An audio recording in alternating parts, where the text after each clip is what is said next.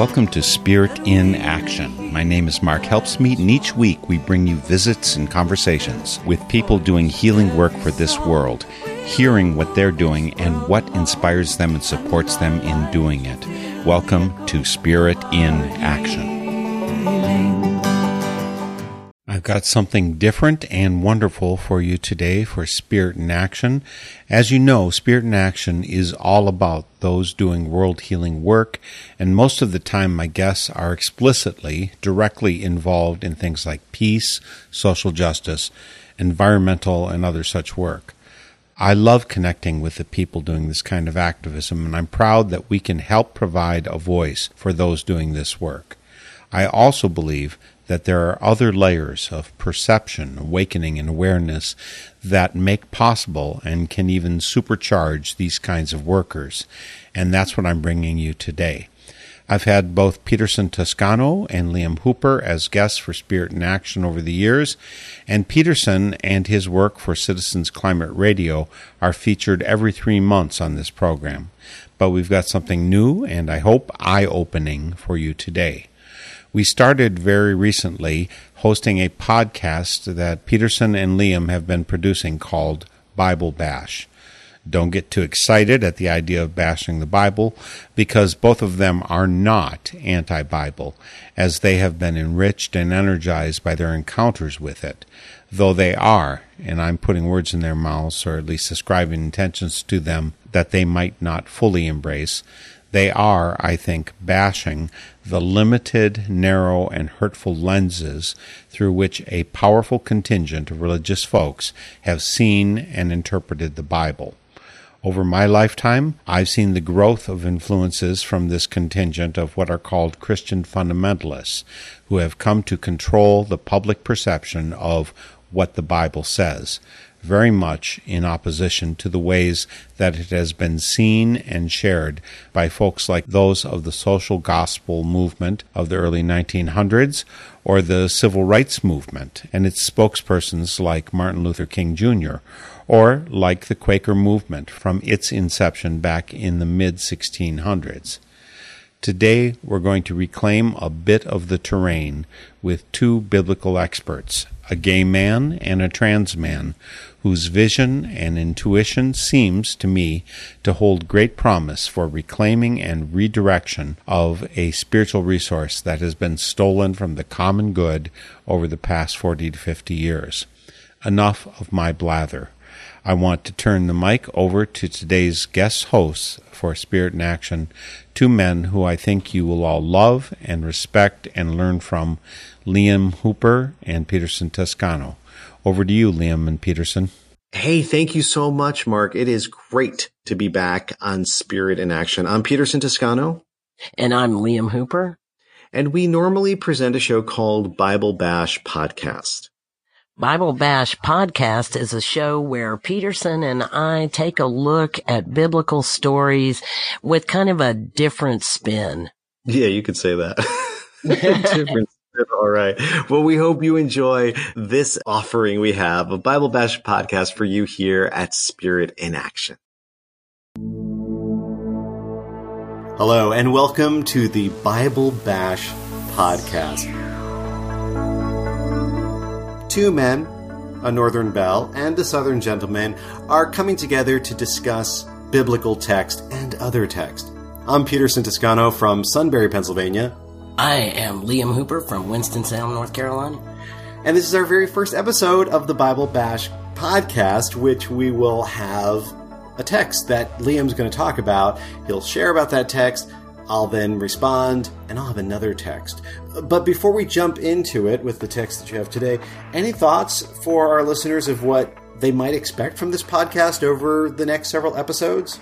Well, I think the thing that I would like for people to expect from us is some degree of humorous engagement with the text, which you are so gifted at, and some degree of really looking into whatever text we're talking about, where LGBT and queer and trans and non-binary folks might be embedded in there. There might be some kinfolk for us to look at and expand our understanding of biblical story a little bit and have some fun. And I think you bring up an essential part of this. This Bible Bash podcast is from the perspective of two queer men, um, a gay cisgendered guy, a trans man who lives with a female partner who is my spouse.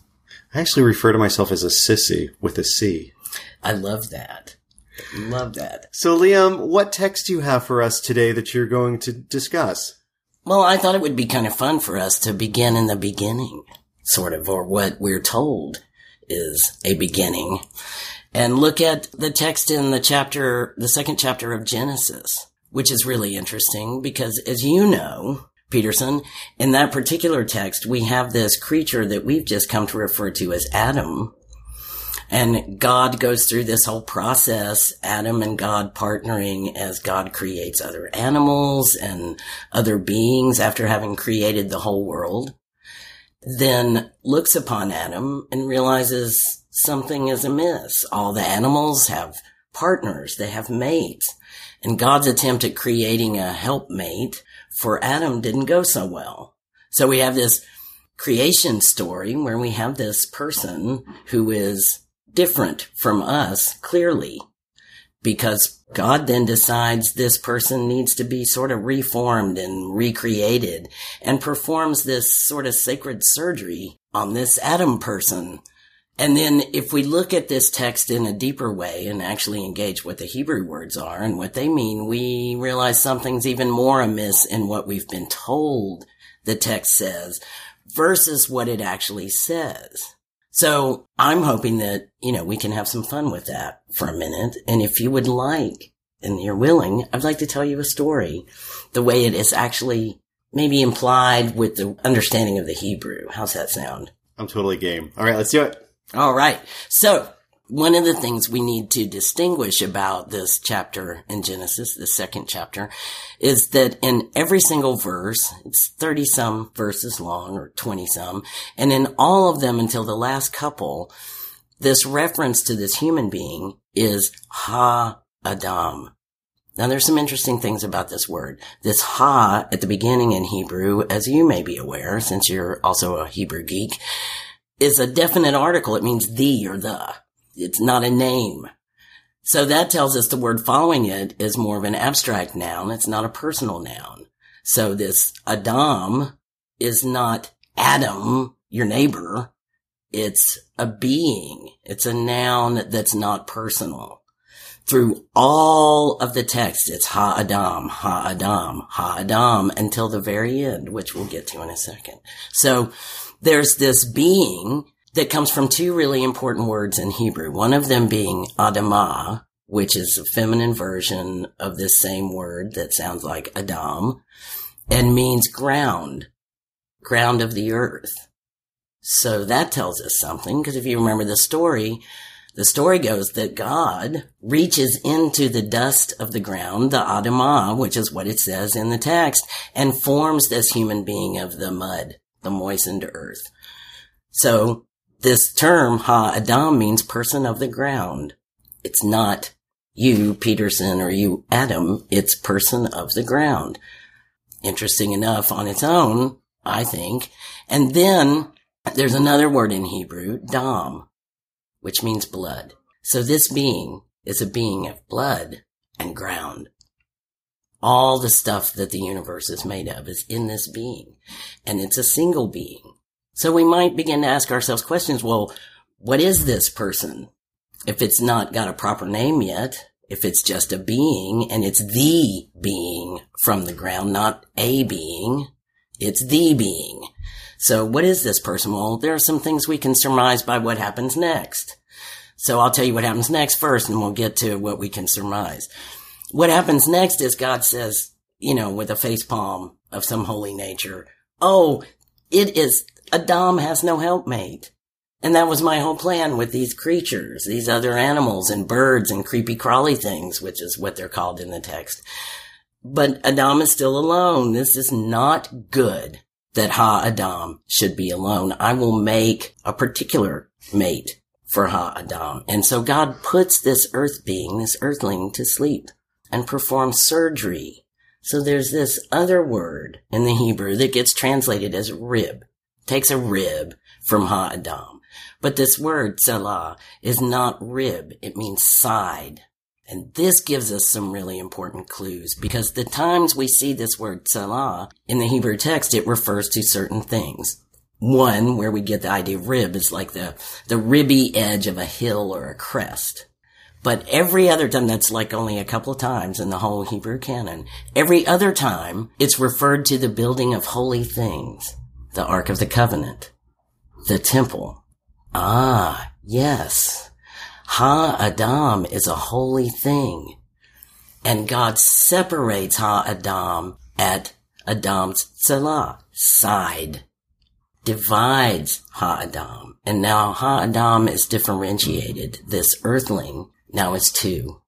And I like to believe that this is the important part of the text. The part that's all kinds of queer and trans and non-binary and every gender all here in this one story. So let's go back to why this is significant. Blood and earth.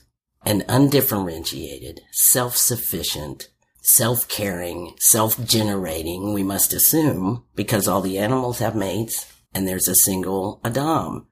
So this original creature is undifferentiated. Phyllis Trible, for our theology geeks out there, talked about this back in the 60s in this way. I'm taking that a little farther.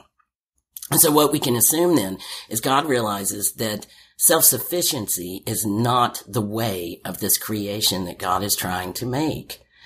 That God wants relationship with us, else why make us? God could just exist as God, but God chooses to make all these glorious creatures in creation, including human beings, and realizes that perhaps maybe making them self-sufficient and undifferentiated isn't the way God wants to be in relationship with us. And so God opens up Adam and splits Adam open.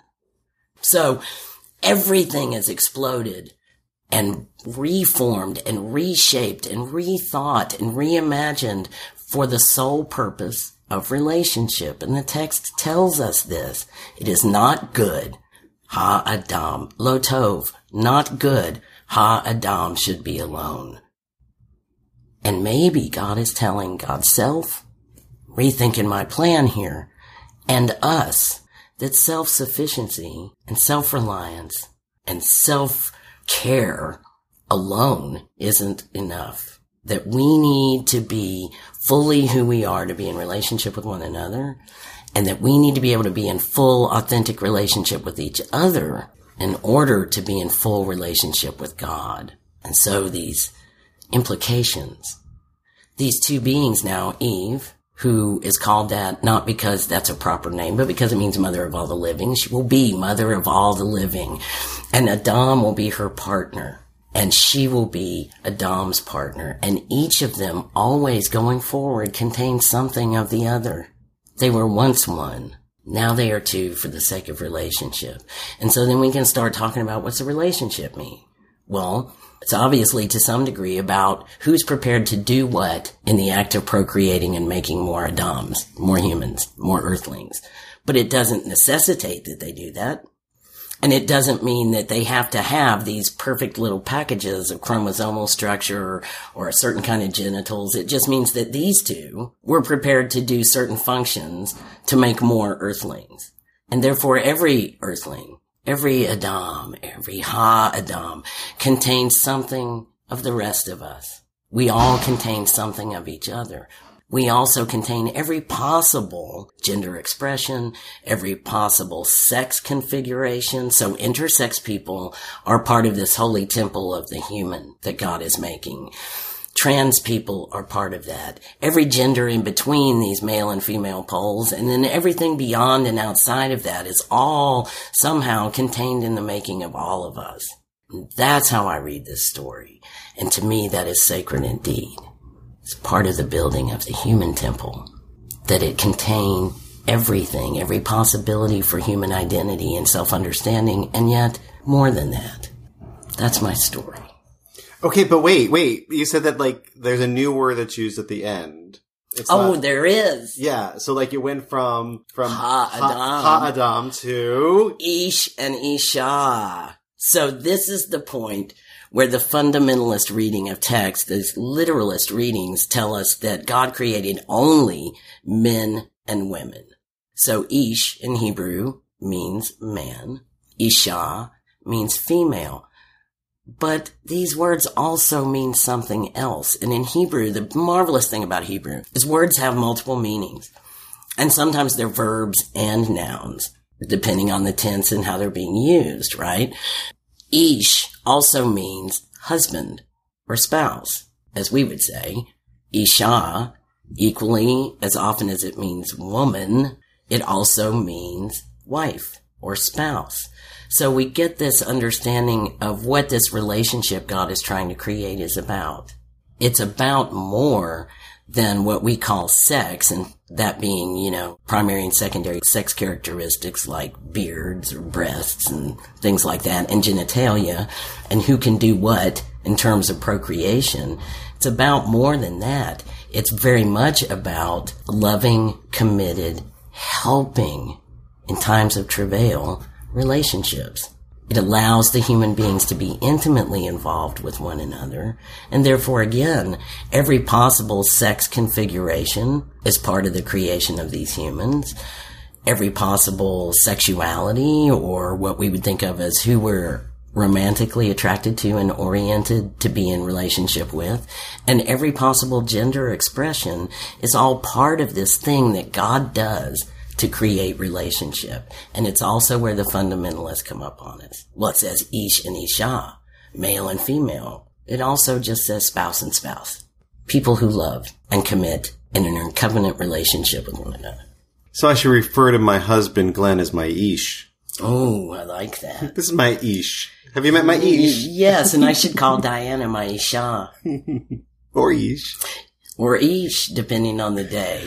So, as part of the podcast, how it works is you gave that amazing presentation, which I'm like picking up the pieces of my brain that got exploded, and I'm like, let me put those pieces back in the head.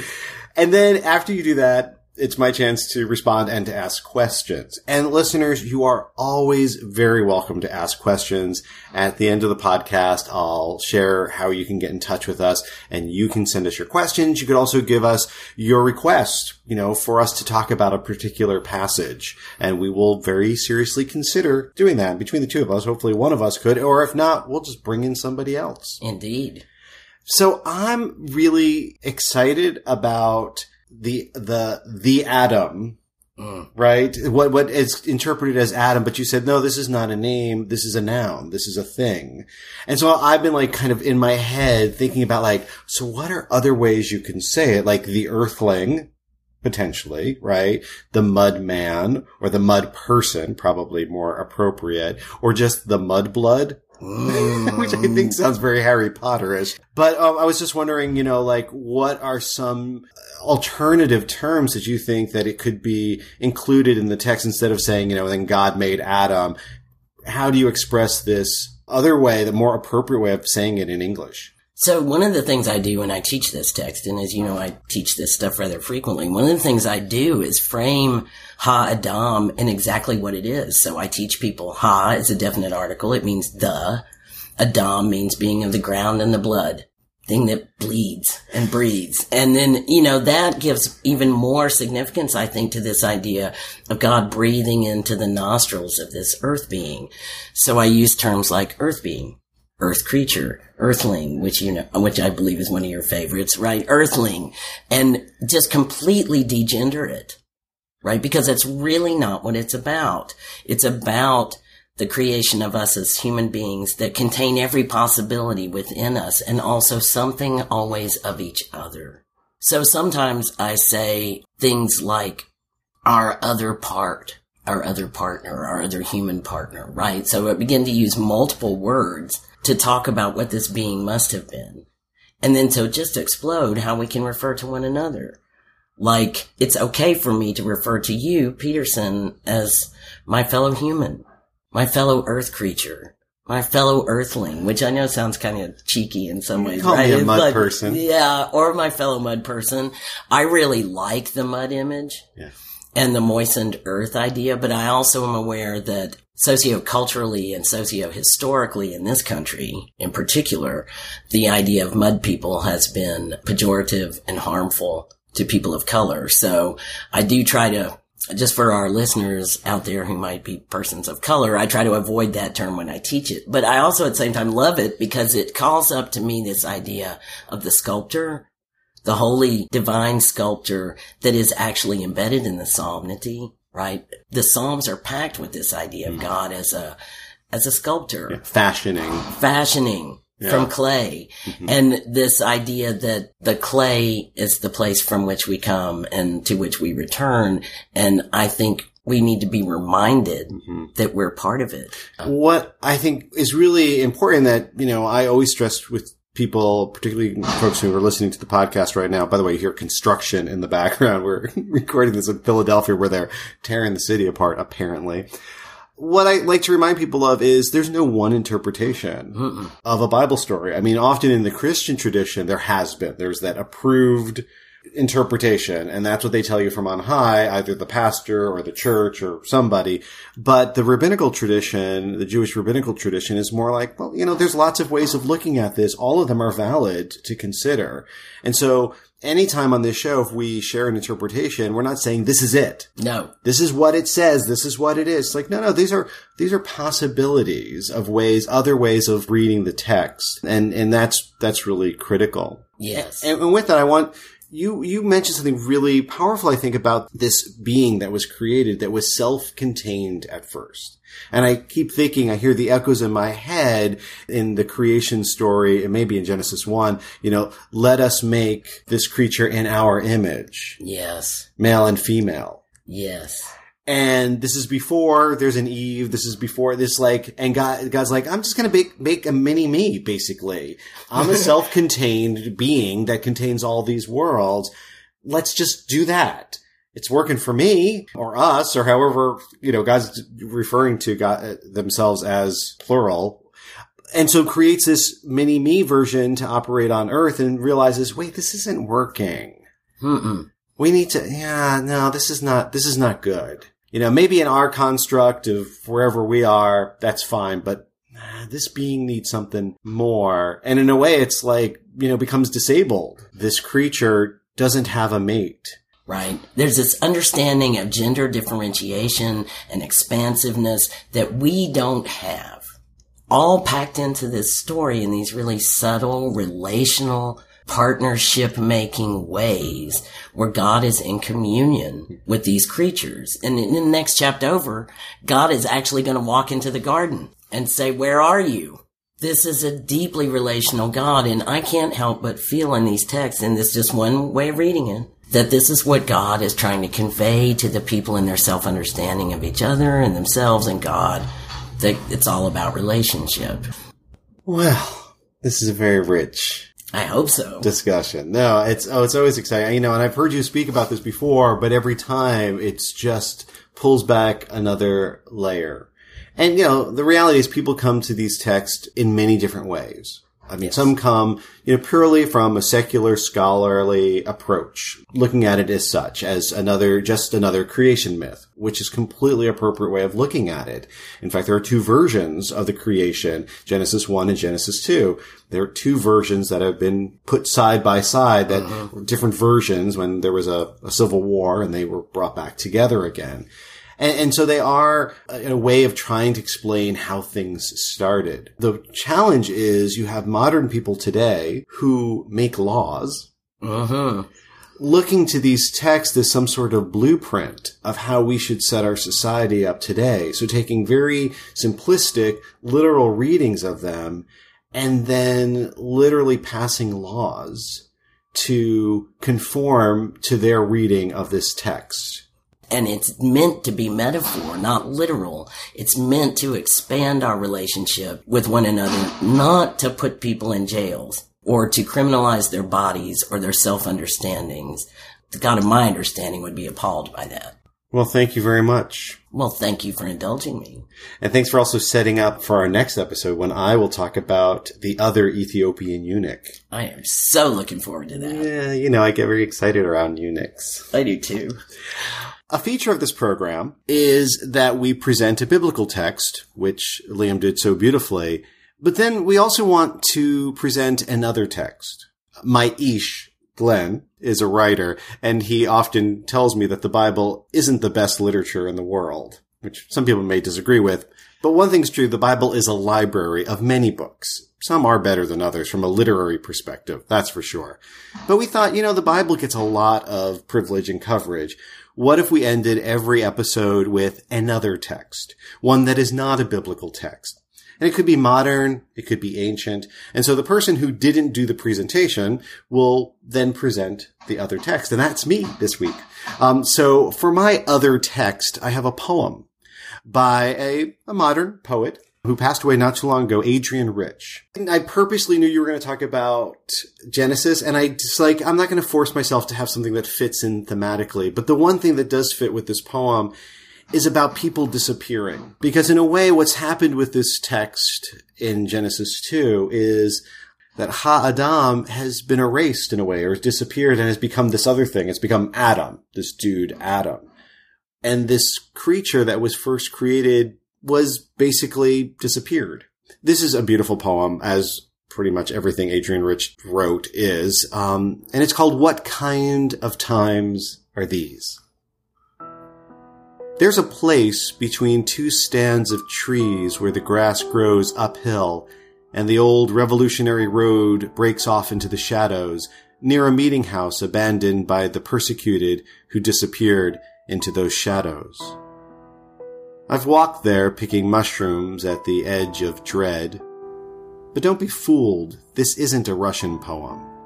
This is not somewhere else but here our country moving closer to its own truth and dread, its own ways of making people disappear. I won't tell you where the place is. The dark mesh of the woods meeting the unmarked strip of light. Ghost ridden crossroads. Leaf mold paradise. I know already who wants to buy it, sell it, make it disappear and I won't tell you where it is. So why do I tell you anything? Because you still listen. Because in times like these, to have you listen at all, it's necessary to talk about trees. That was part one of today's Spirit in Action installment from the Bible Bash podcast produced by Liam and Peterson.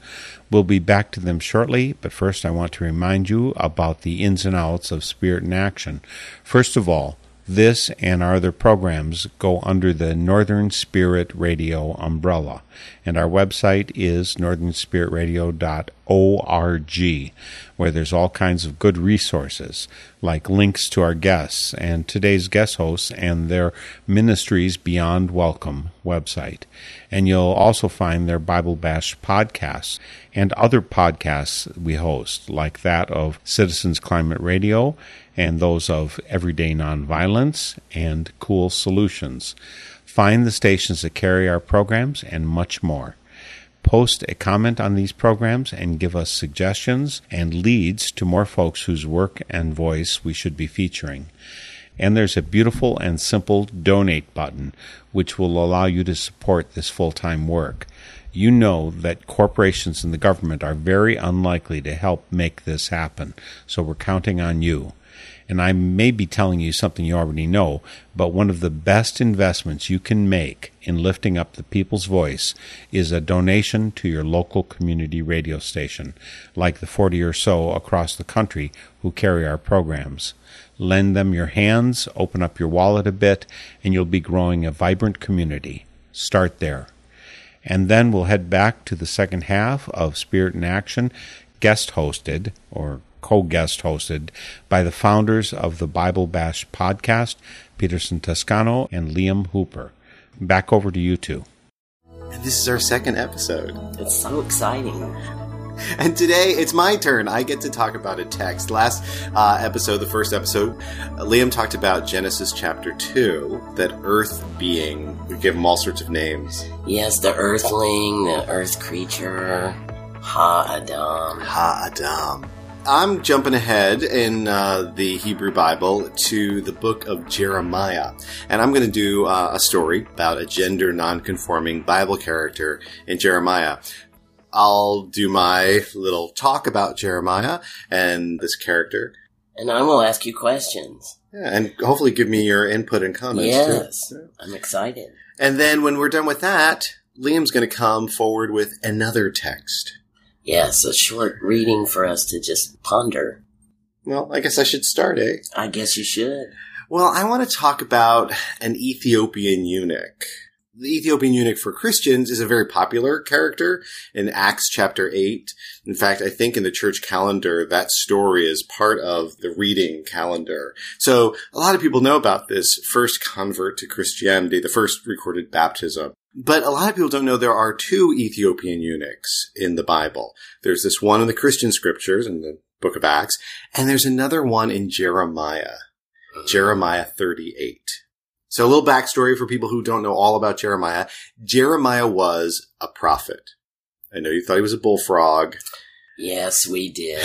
but see, that's a misconception I'm trying to clear up here as a Bible scholar. No, Jeremiah was a prophet. And what typically happened with prophets was they had messages that were highly unpopular. And in this case, the message was, y'all are misbehaving. And as a result, we're going to be attacked by our enemies. They're going to drag us off into exile. And God's message is, just go with it. Don't fight. And this is a problem because people don't like to be called losers. People don't like to be called out on their sins. And people like to fight. So they rejected Jeremiah and his message. So here he is in his nation being rejected, and it gets dangerous in that he gets enemies in the court who want to silence him because he has this political message that they don't want to hear. At one point, Jeremiah gets arrested. Not by the king. The king is actually sympathetic, but the king doesn't have any real power in this story. Jeremiah is dragged into the palace and he's imprisoned. And I'm not sure if they ran out of prison cells or what, but they drop him into a cistern, an old well that's sort of dry-ish but muddy on the bottom. And they just drop him down there and basically leave the old man prophet there to die. That could have been the end of the story. Enter Ebed Melech. Ebed Melech is actually not the character's name, it's a title. A servant of the king is one way it's translated. Ebed Melech is the ultimate outsider in this Jewish court. Ebed Melech is from Cush. He's a Cushite. Modern day Ethiopia, Eritrea, that part of Africa in the northeast. Ebed Melech is also a eunuch. And this is really, really important. I mean, yes, there were lots of officials in the court who were eunuchs throughout the history. And in the ancient world, eunuchs served in lots of positions in homes and temples and royal courts. And the term eunuch is an umbrella term in and of itself. There were lots of people who were considered eunuchs. If someone was born intersex in some societies and civilizations, they would be seen as a eunuch. Not male, not female, something in the middle or altogether different. Dr. Janet Everhart, in her dissertation on eunuchs, gives the definition of a eunuch being a non-procreative male. So that could be for lots of reasons. So, you know, it's possible gay men could fall into that category who were disinterested in, in women. And of course, there's a huge group of people who were castrated. This was a practice in the ancient world, usually without consent. Although I'm sure there are plenty of cases of people who wanted to become eunuchs. And there were two methods of castration. One was that they surgically removed the testicles, and sometimes the testicles and the penis. And in other cases, they simply crushed the testicles. So very painful experience, often happening on boys before puberty, taken from their homes, captured in war, or even sold by the family because of the economic situation. You have too many kids. Here's an opportunity, possibly. But it was a difficult, painful experience of isolation, of pain, and even after the recovery, there could be a host of medical issues that come from not having testosterone in the body. Your bones get more brittle. You're, you're open to a whole host of possible diseases as a result. So you have this eunuch, this Ebed Melech. We don't know anything really about their backstory, but we can surmise this is a foreigner, possibly captured in war, living far from home, far from family, can't have their own children, probably looked different than the men and women around them. Because if Ebed Melech was castrated as a boy, this person never experienced male puberty, the secondary sex characteristics. So retained a high voice, didn't have the facial hair, the body hair that come with testosterone, looked and sounded different from the men and women around them.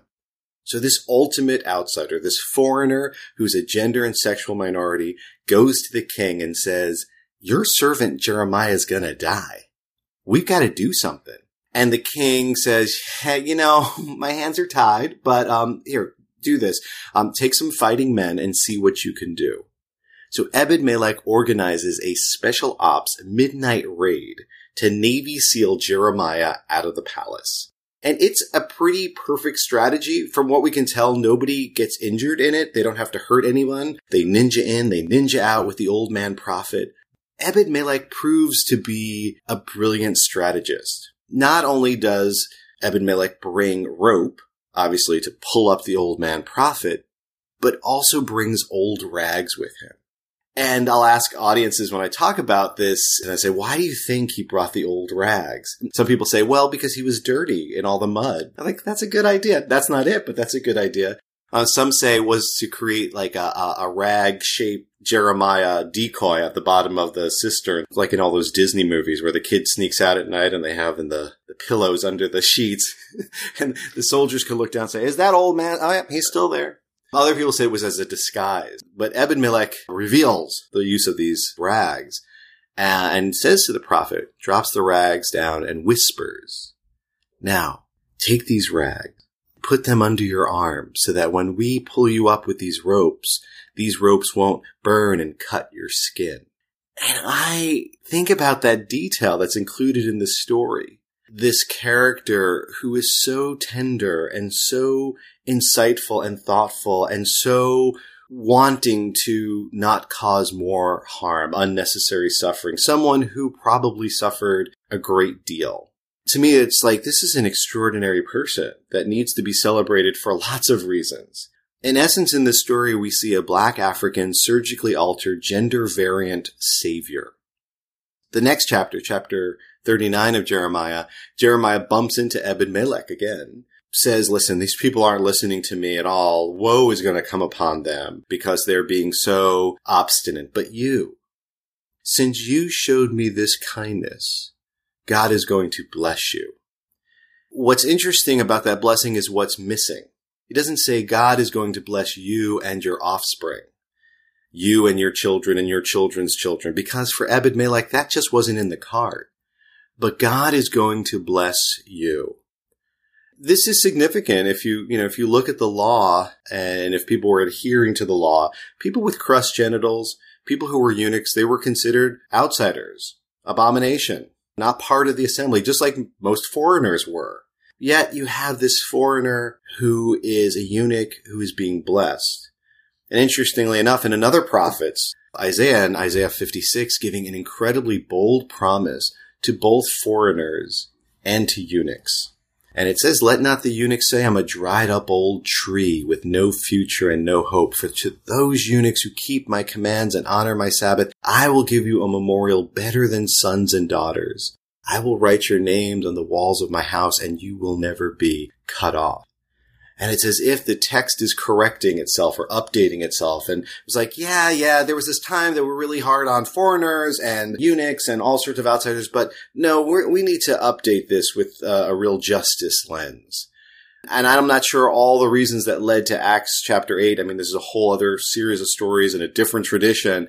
But I think it is interesting that these Jewish raised disciples of Jesus, Philip comes across an Ethiopian eunuch so many, you know, centuries later, and this eunuch is reading from the prophet Isaiah. The Philip feels led of the Spirit to talk to this person and to tell the good news and to baptize this person with this person's consent into the Christian church. And there's this full embrace. But we see that already began with Jeremiah and with Isaiah. And so I say to folks, you know, when they ask me, well, who is your favorite Bible character? And there are many and many bizarre ones. Without a doubt, say my favorite Bible character is Ebed Melech, and I only wish I knew this character's real name.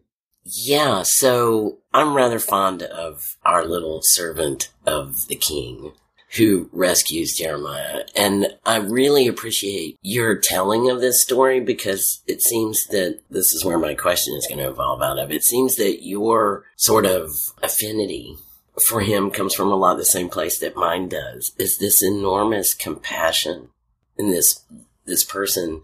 He would expect not to really have a lot of compassion for regular folks whatever that case may be. This thing of the rags and this gentle whisper. So I'm wondering, when you think about Ebed do you see parallels in our common time, in our common era, with ways that particularly gender expansive or trans persons that you have interacted with because you you hang out with us a lot and we're really glad to have you where you see parallels that people might could draw for that level of compassion for strangers.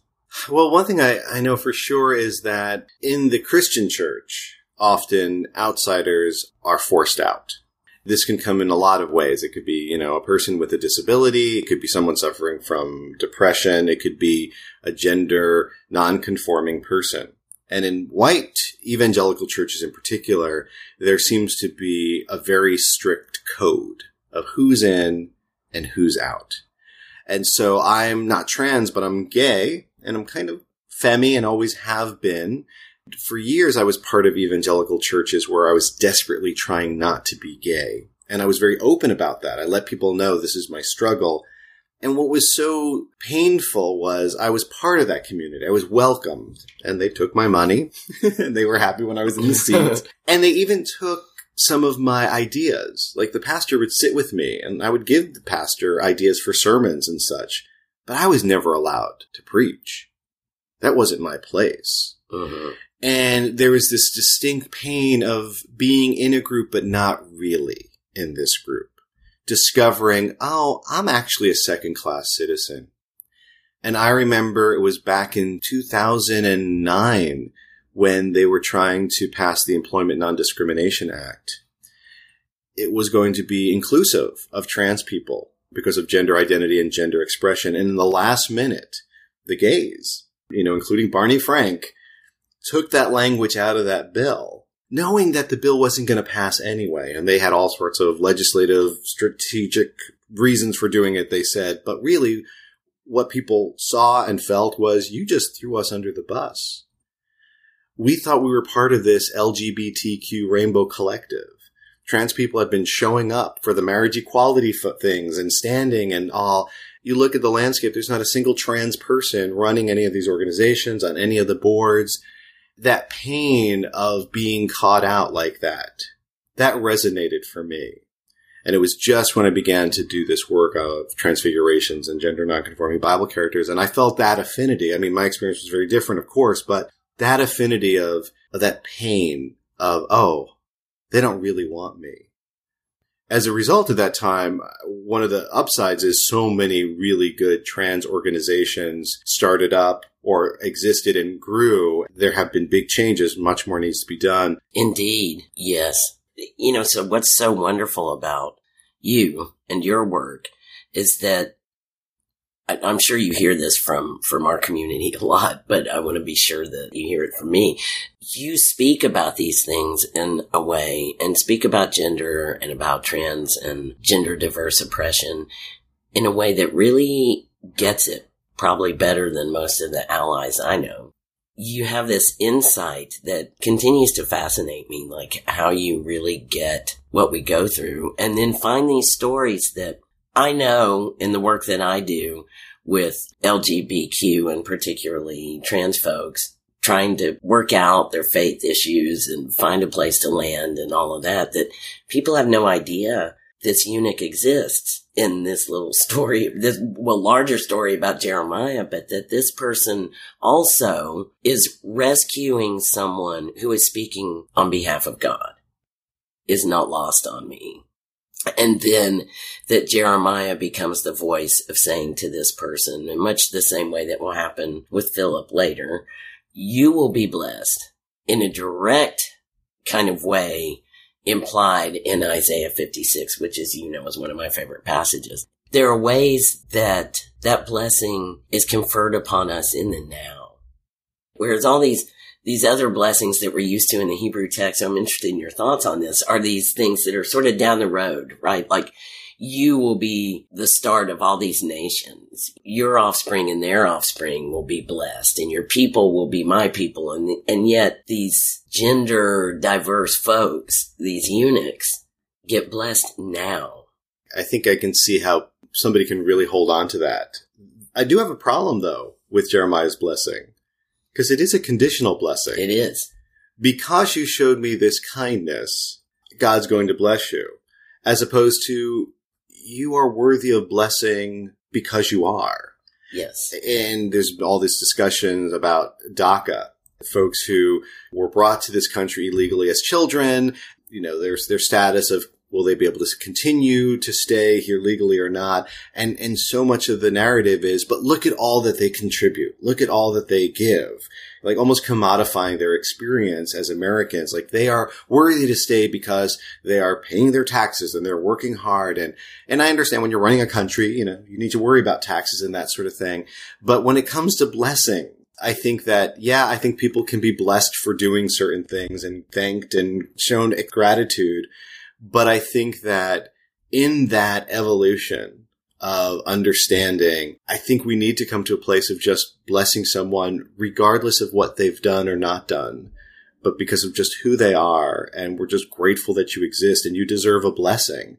And in fact, maybe some people can't do the great things that they want to do until they have that blessing. And I, and I often say to folks who want to be allies, like, they're like, well, how do I be a good ally? What should I say? What should I do? It's like, give some money that's, you know, organizations for people who are vulnerable populations, who are marginalized. Sure, they need you to show up. They need you to speak well, but they need your money because part of the privilege of being privileged is we can make more money, whatever the privileged group is. That is a blessing that can lead to, you know, to other stuff happening. Indeed. And you stole my, you must have anticipated the next question because it's not lost on me either that this blessing is conditional. It's not, oh, you're just a fabulous person and God loves you because God loves all of us, but because you did this. Yeah. And then for gender expansive folks who also have other conditions that make them more vulnerable, more ostracized, more cast out, not unlike Jeremiah's being tossed in the cistern. That is the way our entire lives are, right? We have to do a little bit extra we have to do something kind to the people who look like the people who oppress us in order for people to go, oh, you know, you're just a regular folk. How about that? And oh, here's, you know, here's a cookie or whatever. But we don't get the luxury of just being people and having inherent value and intrinsic value just because we're people. We have to do something.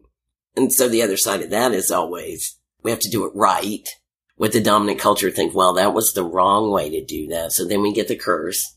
You know, throughout the Bible, there's always blessings and curse, blessings and curse. And the prophets are full of those. If you do what God asks you to do, you get these blessings. Because you didn't do that, here come the curses, right? I feel like we're always sort of in this tension between having to figure out how everybody needs us to behave so that we're maybe not so much blessed, but not so much vilified or not so much persecuted. And yet we also have to try to anticipate how everybody needs to hear that, right? And I think that's probably something you know a little bit about by being a gay man. It's also not lost on me that, you know, we're talking about characters who are foreigners. Mm-hmm you know, at a time when foreigners and immigrants are being targeted in our country and, you know, stands out and that this is a, a person of color, what we would, the term that we'd use today. And I remember doing a presentation in Philadelphia a couple years ago at a Quaker meeting house but there were a lot of people of color. One woman, uh, black woman afterwards came up to me and said, wow, this is so fascinating. You're telling me about, you know, these African characters and people of color in the Bible. Who else is a person of color in the Bible? And I'm thinking, kind of all of them, except like maybe the Romans, you know, which look maybe a little like me, like me, the Roman, like in the Christian scripture. But like these are all people of color, and these are all people that would be targeted today in America if they, you know, came to the border. Jesus himself did a wacky experiment with a bunch of gay Christians once where we tried to create a Grindr profile for Jesus. I wish I'd seen that. and, and, the idea was, you know, Grindr is this app for gay men to find other gay men for lots of reasons, in, including sex. But in this case, we just said, you know, let's just see if Jesus had a profile, what would Jesus be looking for? And what would Jesus look like? And I said, the only thing I have is that we need to have consensus. We cannot put anything about this profile unless we all agree to it. And do you know we never got past Jesus' physical appearance? Because they all wanted this like tall Hollywood Jesus. I'm like, Jesus was probably shorter than most of us because of the times he lived, the diet he probably had as a poor person in, you know, Nazareth. And they're like, but he had all that gold from the, they were like, all the gold from the Magi. I'm like, mm-hmm. uh, um, maybe not really. Yeah. you know, like what color his skin was and, you know, like what race you put, Middle Eastern. They, they were getting more and more uncomfortable when they were actually thinking of the historical Jesus as opposed to this other Jesus that they mostly, you know, white folks in churches were told about. One of the things I think is most powerful for the Bible scholarship that I do is simply just seeing who's there without adding a ton more commentary, just acknowledging who's there. Mm-hmm. And that in itself can be very powerful. Thank you for sharing. You're welcome. I, I am a big fan of eunuchs, and there are many eunuch stories. So in this Bible Bash podcast, I could probably do like five episodes on just different eunuchs. So now we come to the other part of our show, the other text. In this episode, Liam has another text to share, and these are always non-biblical texts because we want to, you know, show that there are other texts in the world worth our consideration. Uh, so, Liam, what do you have for us this time around? Well, this time I chose actually a Jewish poet. His name is Yehuda Amichai, and it's very hard actually to find translations in English, but thankfully, you know, one of my best friends is a rabbi. I happen to have an English translation of one of Amichai's poems called The Place Where We Are Right. From the place where we are right, flowers will never grow in the spring. The place where we are right is hard and trampled like a yard but doubts and loves dig up the world like a mole, a plow, and a whisper will be heard in the place where the ruined house once stood. Thank you for listening to Spirit in Action. We're really grateful to be with you today. If you want to hear more of what we do with the Bible Bash podcast, you can find us wherever you listen to podcasts and you can email us with suggestions or comments at ministriesbeyondwelcome at gmail.com. Thanks for listening, and thank you, Mark, for having us as guest hosts. Indeed. Thank you, Mark. You're welcome, Liam and Peterson. I love to see the way that your vision and your minds penetrate beyond, unbind us from the narrow and painful constraints that we are trapped in. Both of you are powerful and visionary voices for a different and, I think, a better way of seeing and healing the world. Remember, folks, to check out Peterson's Citizens Climate Radio podcast on the NorthernSpiritRadio.org website and the past interviews I've done with both Liam Hooper and Peterson Toscano, and give us your feedback and suggestions on our site. We're bringing in Liam and Peterson and other guest hosts because it takes a village to raise us all. Put your hands and hearts to the work of justice and community building. There is definitely work we can do individually, but together we can change this world. Thanks for listening, and we'll see you next week for Spirit in Action. The theme music for this program is Turning of the World, performed by Sarah Thomsen. Check out all things Spirit in Action on northernspiritradio.org. Guests, links, stations, and a place for your feedback, suggestions, and support. Thanks for listening. I'm Mark Helpsmeet, and I hope you find deep roots to support you to grow steadily toward the light. This is Spirit in Action. With every voice, with every